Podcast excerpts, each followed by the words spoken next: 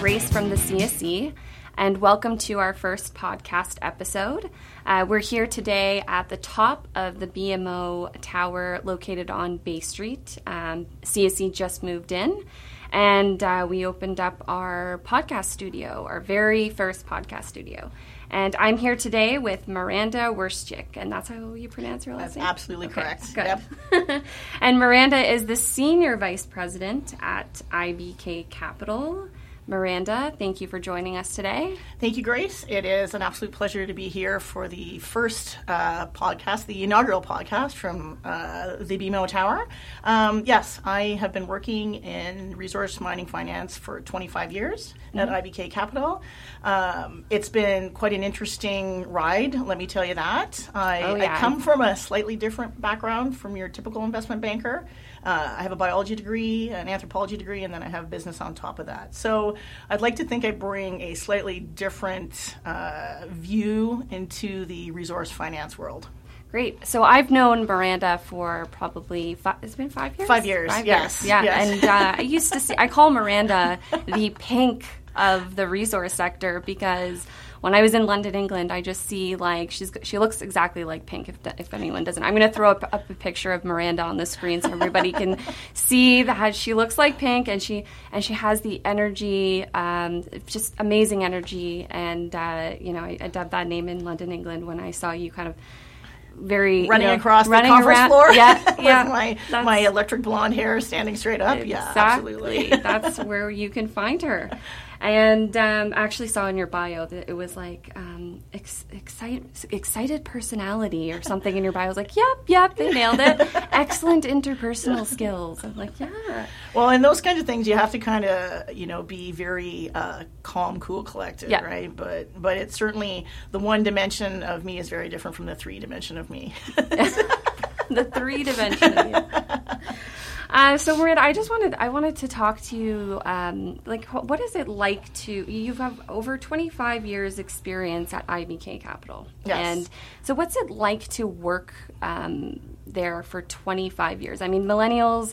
We kind of jump around. They, they were known for jumping around from job to job. I mean, within five, three years, but twenty-five years. Like, what? What is that like? Yeah, so uh, yeah, I graduated from uh, my second degree in 1992. So I, I had an opportunity at that time. Um, I sort of moved around, got uh, got my toe in the water for a couple, in a couple of finance jobs, um, and I ended up at IBK. Um, it's a small family-run uh, private investment bank. At that time, there were six people in the office. Uh, and so I joined a team uh, who was quite unique in funding early stage resource opportunities. Uh, the the beauty of working for a small firm like that is that uh, you you become a family, right? So uh, I've grown up with my president. I've worked with him for 25 years, side by side. The chairman, obviously, people come and go, um, but I've remained there for 25 years, and I, I have had the opportunity to grow into the person that I am today um, as a senior vice president. Um, it's been uh, interesting through multiple commodity cycles, um, market crashes, bull markets, bear markets. Um, yeah, I, I have to say I've got a lot of support. Um, being a small firm, it's easier uh, in some ways to get your boots on the ground, right? And, Right. and I've had I've had good support to do that. That's excellent. That's and when you first got uh, when you first started I- IBK, did you see that ladder? Like you were like I, I can really kind of make something of my career here. I, I think so um, because it was we were so small and there was so much opportunity to carve uh, carve your own path. Um, I uh, am unique, I would say, um, when I started as a woman in finance in this business. I don't think there's there's a lot of us, but uh, there are many who have sort of toughed it out over the last 25 years, um, and I, I really saw an opportunity where I, I could I could create uh, my own brand within the IBK brand, um, and I just I worked towards that. I worked towards that. Great. Yeah. And and um, did you ever, when you were there um, as a woman uh, in finance, were you ever? Did you ever see any of the issues that are talked about today about kind of women in finance and how they're treated? Or Um, you know, it was it was 1994 when I started at IBK. Uh, so you know, there my mom's an academic, career academic, 50 years in academics. She talks about uh, all the issues. My aunt was an engineer at IBM um, and talked about the issues. I don't, you know, those those have been around for a very long time. I think you just have to really work hard um, and try to to manage uh, yourself and manage your opportunities. Um, obviously, yes, they were there, um, but you just have to keep your head down and keep focused. Right? Yeah, yeah. No, I, I, I see that. I give the same advice. Yeah. I mean, I I'm all I don't know what I'm always in a room with only men, and I, you know, so, some of my girlfriends will say, "Well, what don't you feel like you're, you know, um, different than them in the room?" And I always say, "I just don't see myself like that. Like as long as you can do your job." And do it well, and you know what I mean. It's just, it's, it does happen. Obviously, I've, Yeah, we've all absolutely. experienced. We've all experienced uh, uh, uncomfortable situations. Yeah. Um, for many years, I was the only woman in the room. Mm-hmm. Um, we do a lot of work in Europe, so somewhat of a unique commodity there as as a woman uh, in these meetings, uh, road shows, presentations. Um, but you know, you just you continue to put your head down and focus on on the job at hand. Yeah. Is it different? The different feel in Europe than, than here? Um, y- yeah, I think uh, the the vibe there is, is a little bit different. Um, maybe I, I hate to say sort of slightly more old world, but but you know I I think uh, when I was in London at Mines and Money in December, I, I was on a panel about about diversity, and it's not just diversity of, of gender, but of, of all groups of people, of of ethnicity, of LGBT, trying to bring uh, a more divor- uh, diverse workforce into the mining business. Um,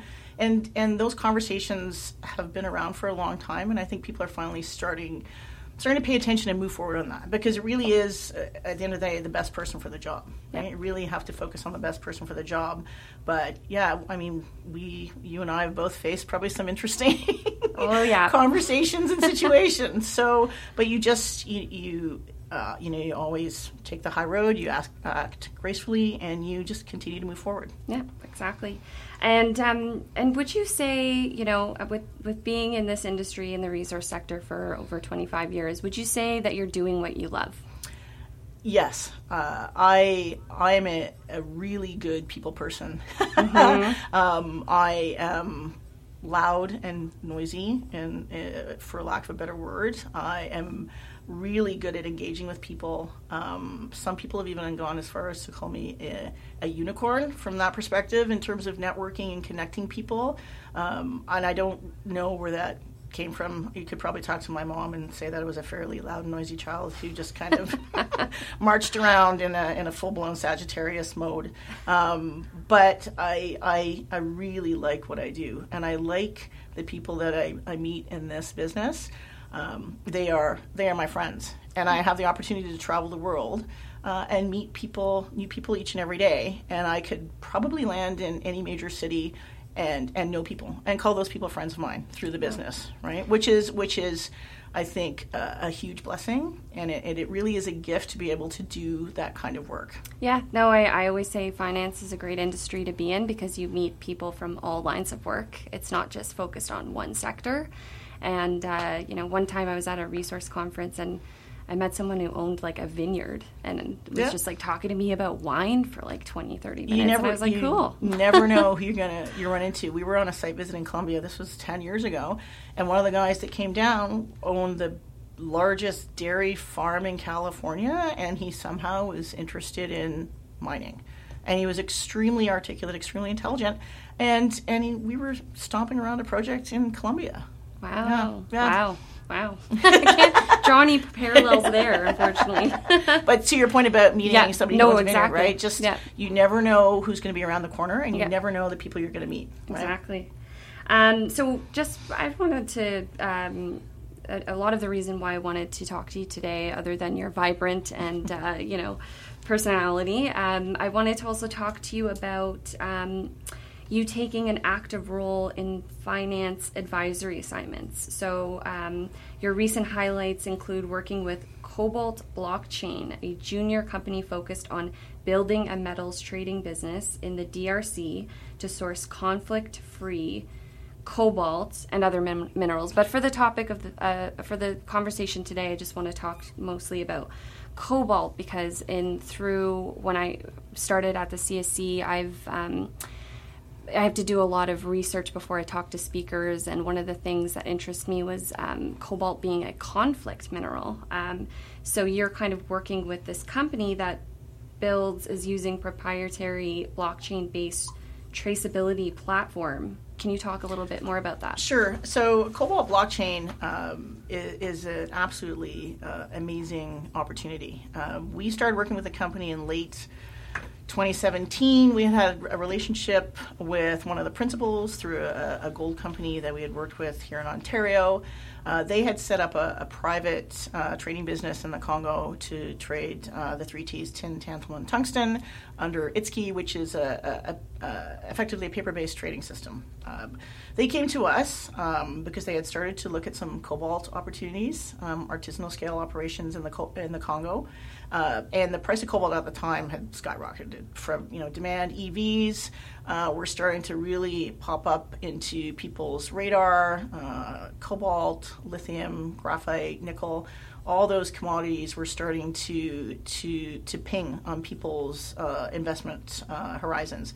So we we set about trying uh, trying to get some some activity and work going with them.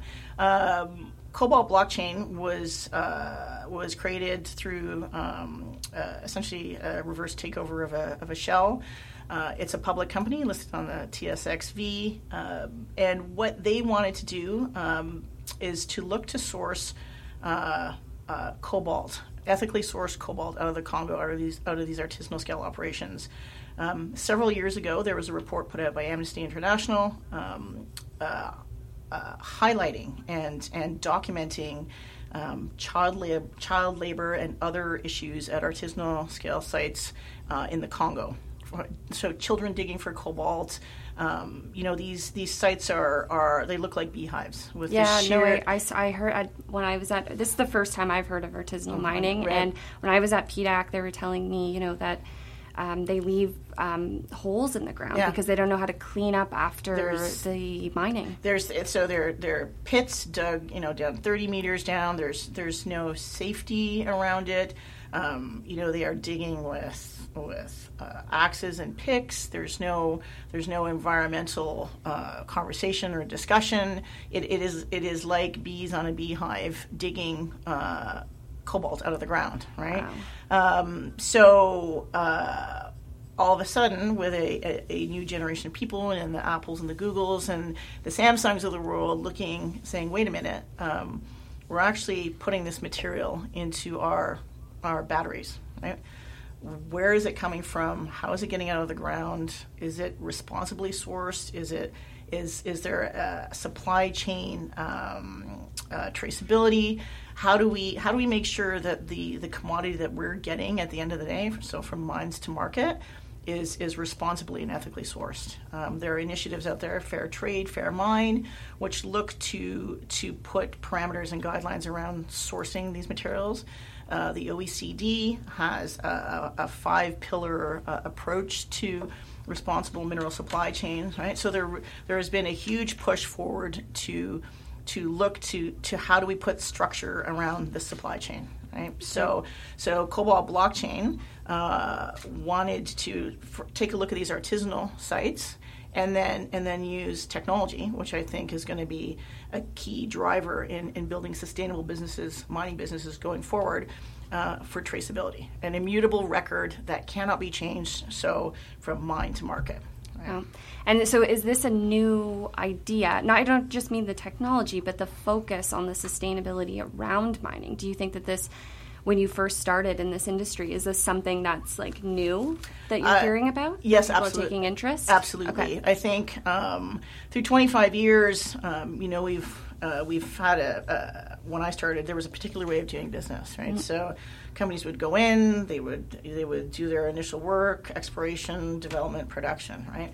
Um, but we have to know that that land isn't ours. First yep. of all, it doesn't belong to the company; it belongs to uh, local indigenous people, local groups. It's owned by private landowners. Uh, there is a whole social environmental ecosystem um, that that surrounds um, these mine sites. So you're looking at communities, you're looking at the environment, socioeconomic status, health, education, um, all those those variables, and there's many, many more. Um, to to try and look how do we how do we go in and actually do business in a sustainable. Um, professional manner that engages all stakeholders right yeah. so not, it's not just it's not just uh, you know shareholders of the public company or private company that benefit but but you have to go in uh, at the very beginning with those conversations now because you need to talk to the communities you need to talk to the people you need to understand what kind of physical environment or ecosystem you're working in um, anthropologists sociologists biologists engineers all these people need to be involved um, in order to build what I think is is a sustainable business going forward. You can even look at it as like a, building a social enterprise around, yeah. especially if we're talking about artisanal scale operations. That these operations are are are are unstructured um, in some ways. Some some are structured by co-ops, but many are just are two or three people working working on a site, right? Right. Day to day existence, right? So how do you how do you translate um, those operations um, and put technical structure around them, put put financeable structure around them, right? So, and then um, land, okay, how do we ensure that this is responsibly sourced, right? right. The whole concept of responsible mineral supply chains, right? Yeah. And so we we know that it's there's no child labor, there are no uh, pregnant women digging in those pits, right? So you want to we're trying to build better businesses and better better mining businesses going forward. I think. Yeah, one of the things I um, learned about artisanal mining at PDAC was they were saying that one of the most effective ways to kind of um, stop artisanal mining is to educate them, um, you know, local people on um, what they're doing and how and you know the importance of like cleaning up after mining and and and so how how do you think that you're gonna um, teach locals about this blockchain technology? Uh, it is a very complex concept. I, I think it's that's a very good question. I, I, mean, I think artisanal mining has been around for centuries, mm-hmm. right? So people people working the land to extract um, uh, metal um, for livelihood. Um, you know, artisanal operations are, are a good place to start for a mining company because many of those have been producing for decades. You don't have any quantifiable resource per se, but you know that year over year they produce 10, 12,000 ounces of material, whether it's gold or, or silver or whatever the commodity is. Um, it is it is a huge process of education uh, because uh, you know, uh, there have been incidences in Latin America where they use mercury for for gold extraction, and it's caused huge environmental issues. Right. So so getting people on the ground uh, to to to work with these communities uh, and these groups out of the gate um, is is a huge task, and it's a huge challenge. Right. I mean, it's it's how do you deploy enough people to get on the ground to you're looking at cultural differences. You're looking at cultural ecosystems. You're looking at um, can men actually talk to women? Can women talk to men? You know, there's this whole other side that you need to think about um, that you can't just drop in somebody and go, "We're going to teach you about blockchain today, and this is going to solve all your problems." That that is that's not the way to do it, right? It's going to be a long um, very finite, um, specific process of education for these people. Because at the end of the day, um, and we talked about this um, in a conversation I had with a group called the Artisanal Gold Council, is that you know really people just want to make it better for their children. So the next generation, how do we make things better um, so our children aren't doing or, or, functioning the way we function today. Right. So there's a real a real focus on on improving lives today for the next generation, um, and that you know that's all we want to do. Right, is make it better for our our children and their children. Right. So that was a very compelling conversation to have for people that have been on the ground at some of these artisanal sites globally. That it's we just we just want to make it better. Right. And how how do we do that? And how can you help us do that? within our cultural structure, our cultural reference points, um, you know, the environment we work in, uh, all that um, is is critical. It really is critical. Yeah, yeah. I, I mean, I guess their initial instinct would be like that you guys would be a threat to them. Absolutely, absolutely. Yeah. And I and I think I think you know we the and the older model is that the you know companies would come in. We're just we're just going to work the ground, right? We're not going to really necessarily have conversations with people, but but today, um, if you are doing any kind of exploration, uh, you have to you have to engage with those local communities. All the local stakeholders need to be involved and have conversations. I mean, we did work with a, a company junior in Colombia, ten years ago, and before they even set foot on the ground, any sampling or anything, they held town hall meetings with all three local communities. They Amazing. sat down. They said this is what we're looking to do. We're going to do a census of all the people. We're going to do a health survey of all the women and children in the in the communities. Uh, we were going to hire local geologists, which they did, um, and and it was it. I mean, people think this cost a lot of money, but it didn't. I was just about to say, they like, were, do they allocate a certain cost? They they, they were a junior exploration company with a limited budget, wow. and they said, "This is what we're going to do." So when we went down for the site visit, we were not strangers. We were not told to go away. There was no animosity. It was it was a very fluid conversation. And they hired local geologists and they took care of the local people and they built a school and they and they looked after people's uh, health and welfare. It was 10 years ago for a junior company to do that was was was incredible, to be honest. And that project just started production, saw it in the Northern Miner last week in Colombia. Wow. Okay, so you think that they're going to be like a staple example uh, for other junior mining companies? I think so. I think it's people. Uh, people need to talk more about yeah. what they're doing and and share. Um, hey, we did this on the ground and it worked. Or how did you find that? Um, did that work for you? Um, you know, I've been to the IFC Sustainability Exchange. I've, you know, spoken with the OECD. I've spoken at IMARC, Mines Money, um, around all this, these kind of topics about building um, sustainable mining businesses, right? And what does that look like? What does it mean? What do we need to do, right? And people are very good at keeping the information to themselves yeah. when, when we really should be telling people telling people yep. and sharing sharing how we had successes right and also sharing well this didn't work why didn't it work right so i really i really think we need the dialogue needs to be uh, bigger and broader um, and it's the smaller companies too that that are that are a little more nimble sometimes that can get things done they, yes absolutely they may not have the budgets to do it but but they made it work and it went a huge long way for for building that company over yeah. a decade. Are yeah. you finding that? Um, so a lot of the focus too with millennial investors. Everyone's asking where are millennials going to invest? How are they going to invest? I'm finding I'm reading a lot about how millennials kind of are looking towards investing in things that are sustainable. Are you seeing this um, affecting investors today? Like they're looking for, oh, how are you um, you know mining sustainable sustainably? I, I, think so. I mean I, I have two young daughters youngish um, and uh, the 17 year old has asked me multiple times where where does the stuff in my cell phone come from?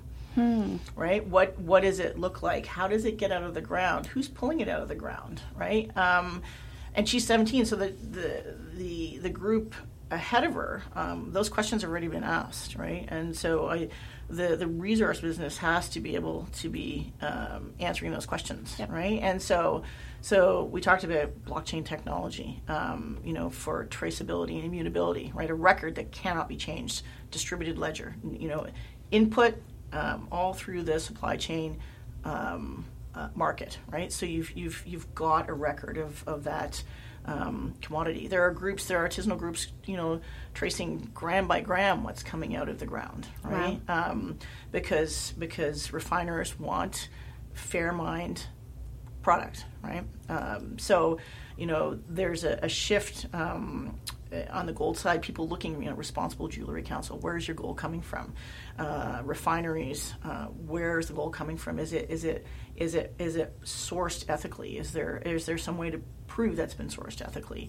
Um, we really, I think, need to look at you know technology and innovation to to build these. Um, sustainable businesses of the future. I mean, uh, at PDAC, I had a chance to wander around um, the trade show, um, and just look at. Uh, what kind of technology and innovation is out there? Because I think the business has been criticized, cool. right? Yeah. That we don't we don't innovate very quickly, um, and we are slow to, to make those transitions. But you know, MineSense, company out of Vancouver, um, doing some very cool work on real-time geology. Yeah. Um, we talked about blockchain traceability, DLT Labs, uh, Blockhead Technologies, MineSpider, right? Um, protocols already in place for for traceability. Um, there are mine processing groups, right, that are that are out there with new technology to look at processing. Uh, a company out of New Zealand called TrueScape, looking at 3D visualization of, of projects and sites, taking complex data and translating it into uh, a very easily understood 3D visualization, where you can you can adjust the variable the variables. You can look at sensitivity analyses and go, oh, okay, that's what it looks like. That's what the mine's going to look like in 10 years, and 12 years, and 15 years, right? So, yeah. some really phenomenal innovation. Um, that I think will, will, will make a difference on, on how, how we build our business going forward. Do you think that was a, a, a big topic that was discussed at PDAC this year? Was was innovative technology? Uh, is that another angle? Uh, I, I, I, think so. You know, and PDAC is a you know it's twenty six thousand of your best friends roaming around yeah. Toronto. Yeah. and, um, so and it, one pink, and one resource pink. um, it's certainly if you if you look to uh, uh, the groups like the Mines Money groups, they have a uh, a, a mines and technology um, stream, right? So they really are in parallel to the Mines and Money. So the money side of it, because nothing can happen, we all know, unless you have capital, right? Mm-hmm. So this is this is where we come in, right? We raise the capital for companies to be able to execute, right? Um, but the technology, in order, we're going into places we've never been before. We're going deeper into the earth. We're, we're, we're mining lower grades. Um, we, we need to be able to figure out how to do it better. We need to look at health, uh, health and worker safety. Uh, how does how is that impacted? Um, communication underground, um, productivity. How do we how do we improve productivity? So, you know, the mines and technology guys are looking at okay, what kind of really cool innovation is out there that will allow us to do that. And and I think if you build technology and innovation um, with real with smart, capable teams, um, we will be able to get. Um, into you know building these sustainable businesses um, and taking into account all stakeholders. Yeah, right? like yeah. all. It's just one big circle. one big circle, right? Yeah. So not you know not looking at it as independent little pods of people, but yeah. but making sure everybody's connected and everybody's on the same page right from the start right? Because it's far better. We all know this to be proactive than reactive. Yeah, yeah. Right? No. So if we if we set the stage and set the groundwork out of the gate, um, I, I, think it, it's going to be it's going to be much better for the business. Yeah. yeah, and and so and lastly, just on this topic, why did you choose this um, this project to work on?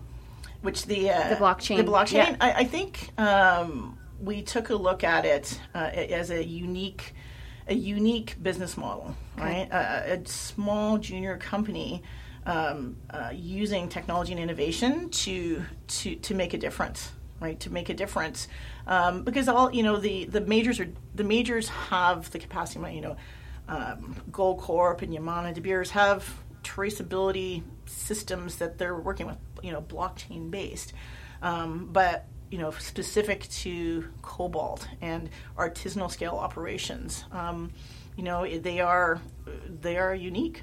They yeah. are unique. Yeah, right? and and do you see? Um, I mean, I was reading a little bit about this project, and and um, they're saying that cobalt in de- uh, will be um, of a deficit in 2023. So where do, do, you see any other minerals that they could be using for, for electric vehicles? Yeah, so there's I mean there's been a lot of conversation um, about the the battery composition, right? So nickel, lithium, cobalt, um, graphite. What are you know what are the specific percentages that you need? Uh, I think we're uh, we're uh, you know if you if you read uh, recent articles information, we're a ways off uh, in terms of phasing out uh, cobalt. cobalt adds stability to the batteries, mm-hmm. um, so you know that's going to take a lot of research, energy, um, and intelligence to, to to find the right the right chemistry. I mean, we're always interested uh, looking at uh, opportunities obviously in the nickel space. Um, we've looked at graphite, uh, lithium. We've done work in copper, uh, gold, silver, right? But you know, with this real push into the electrification of the world, mm-hmm. um, and not just car batteries in terms of you know storage batteries, big batteries for for uh, power scale, right? Um, you know, there's a huge, it's a huge shift, right? And we yeah. need to figure out where we're going to get those commodities. I had to say electrification, um, you know, the other day on camera, and I was like, imagine saying electrification 10 times. Do that 10 times. Say uh, yeah, no. I, you're like, what? No, no I, yeah, it would be embarrassing. It would be too much. Um, and so, just I just want to um, briefly just I, I, saw that you you know with your busy work schedule um, and uh, you you've got your extracurricular financial assignments um, like um, Cobalt blockchain, but also I noticed that you're a member of the Prospectors and Developers Association of Canada, the Canadian Institute of Mining. Um, and you're also vice chair of Women in Mining. Um, can you tell us a little bit about, um, especially the one, uh, your experience being the vice chair of Women in Mining? That's right. pretty cool. So that's been, uh, you know, I've been in this business for 25 years. I joined Women in Mining Toronto probably about 12 years ago, just as a just to go go see what was all about, and and I met some phenomenal women who are still some of my best friends today. Um, really trying to bring together women uh, in the business to to talk about what we do, how we do it, how maybe we could do it better. Um, I I had kids, came you know back and forth, came back, but then uh, came back to it a couple years ago, thinking, okay, I've been in this business a long time. How can I, with my experience and knowledge and network and wisdom and, and all that, uh, get involved. Uh, so I actually joined WIM UK. So I'm a member of WIM UK. I'm also a member of International Women in Mining, um, uh, and and became uh, co-vice chair of WIM Toronto last year because because we really wanted to reframe women in mining in Toronto to to look to bring together uh, women in this business to connect, share, and inspire. Right. Wow. So that that is our that is our that is our motto. Right. So how do we how do we continue the dialogue? How do we how do we lay the groundwork for for the young women coming like yourself coming behind us right? Yeah. i've been doing this for 25 years. I'm hopefully i'll be doing it for many more years ahead of me but but how do we create an environment where ideas can be shared? How do we open doors for people? How do we how do we create those paths for young women in a in a male dominated industry? And i'm not you know i'm not going to stand up and wave a big flag and tell all men to go away because that's yeah. that's unreasonable and it's it's the way of the we we have to we, we coexist right? We we need to figure that out but but how do we how do we make this industry better for younger women? And yeah. how do we support um, you know with my experience how do I how do I share? How do I mentor people to to come into this business and be excited about this business? Because it's it's phenomenal people and it is literally two degrees of separation right? So that was my uh, my vision. Plus, I have two daughters, so how do I how do I try to to lay a path for them to show yeah you can work. You can do anything you want right? Yeah. you can work in any business. Um, you you're capable you're smart uh, you can network you know your stuff. So how do women in mining was was for me in Toronto a, a small uh, microcosm to be able to start to make affect some change, right? Right. And the luncheons and things we do are really focused on on connecting, connecting, and sustain. We talked about sustainability. Um, we've talked about about uh, uh, you know building the mind in the future, future technical work, right? So we really try to bring in a broad range of people to talk about all the bits and pieces of the industry, right? And they really are, really are a, a, a great uh, networking opportunity, right? Yeah. And we have our spring fling in May, Ooh, our, our, our, our, end of end of end of season kind of gathering, right? Oh, Where we we you know, try to get 120, 130 people out just to network and chit chat. Right? Yeah, no, it's important to have those, and it's important with these, um, you know, these female-led groups that we're not just focusing on negative things that happened or you know what I mean? That we're focusing on positive things, trying to make change, trying to break new ground. Exactly. Together. We're not we're not you know bashing people. We're not. Yeah.